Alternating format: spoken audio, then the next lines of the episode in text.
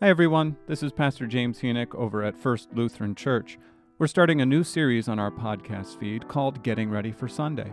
It's a look at the upcoming readings for Sunday morning so you can be familiar with them when you come to church. I examine the Old Testament, epistle reading, and gospel reading for each week with a few notes and a simple explanation. The Old Testament reading for Sunday, August 6, comes from Isaiah chapter 55, verses 1 through 5. Let's take a look. Come, everyone who thirsts, come to the waters, and he who has no money, come, buy, and eat. Come buy wine and milk, without money and without price. Why do you spend your money for that which is not bread? And why do you labor for that which does not satisfy? Listen diligently to me, and eat what is good, and delight yourself in rich food. Incline your ear and come to me.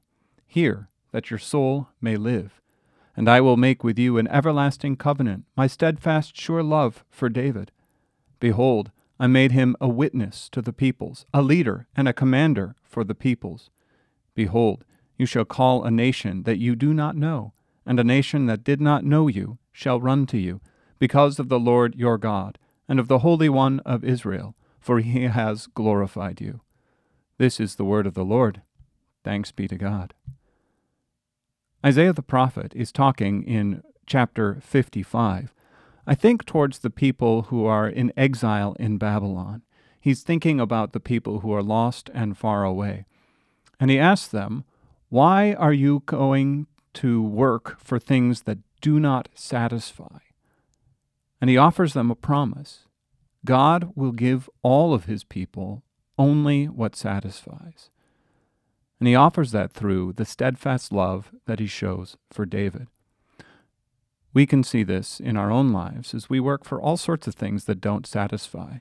It's a consumeristic culture. It's like the treadmill of content that I see on YouTube or Netflix.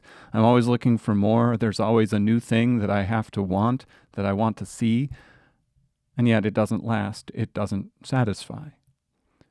The thing that only satisfies is the Lord God of Israel, who offers us salvation. And Isaiah talks about gathering together a nation through David, through Jesus. Israel boiled down to one David, our King, Jesus, our Savior. And he will gather us together and make us into a nation of people who are saved by him. This is why he offers to give us things without money wine and milk without money and without price. Because Jesus paid the ultimate price on the cross to save us.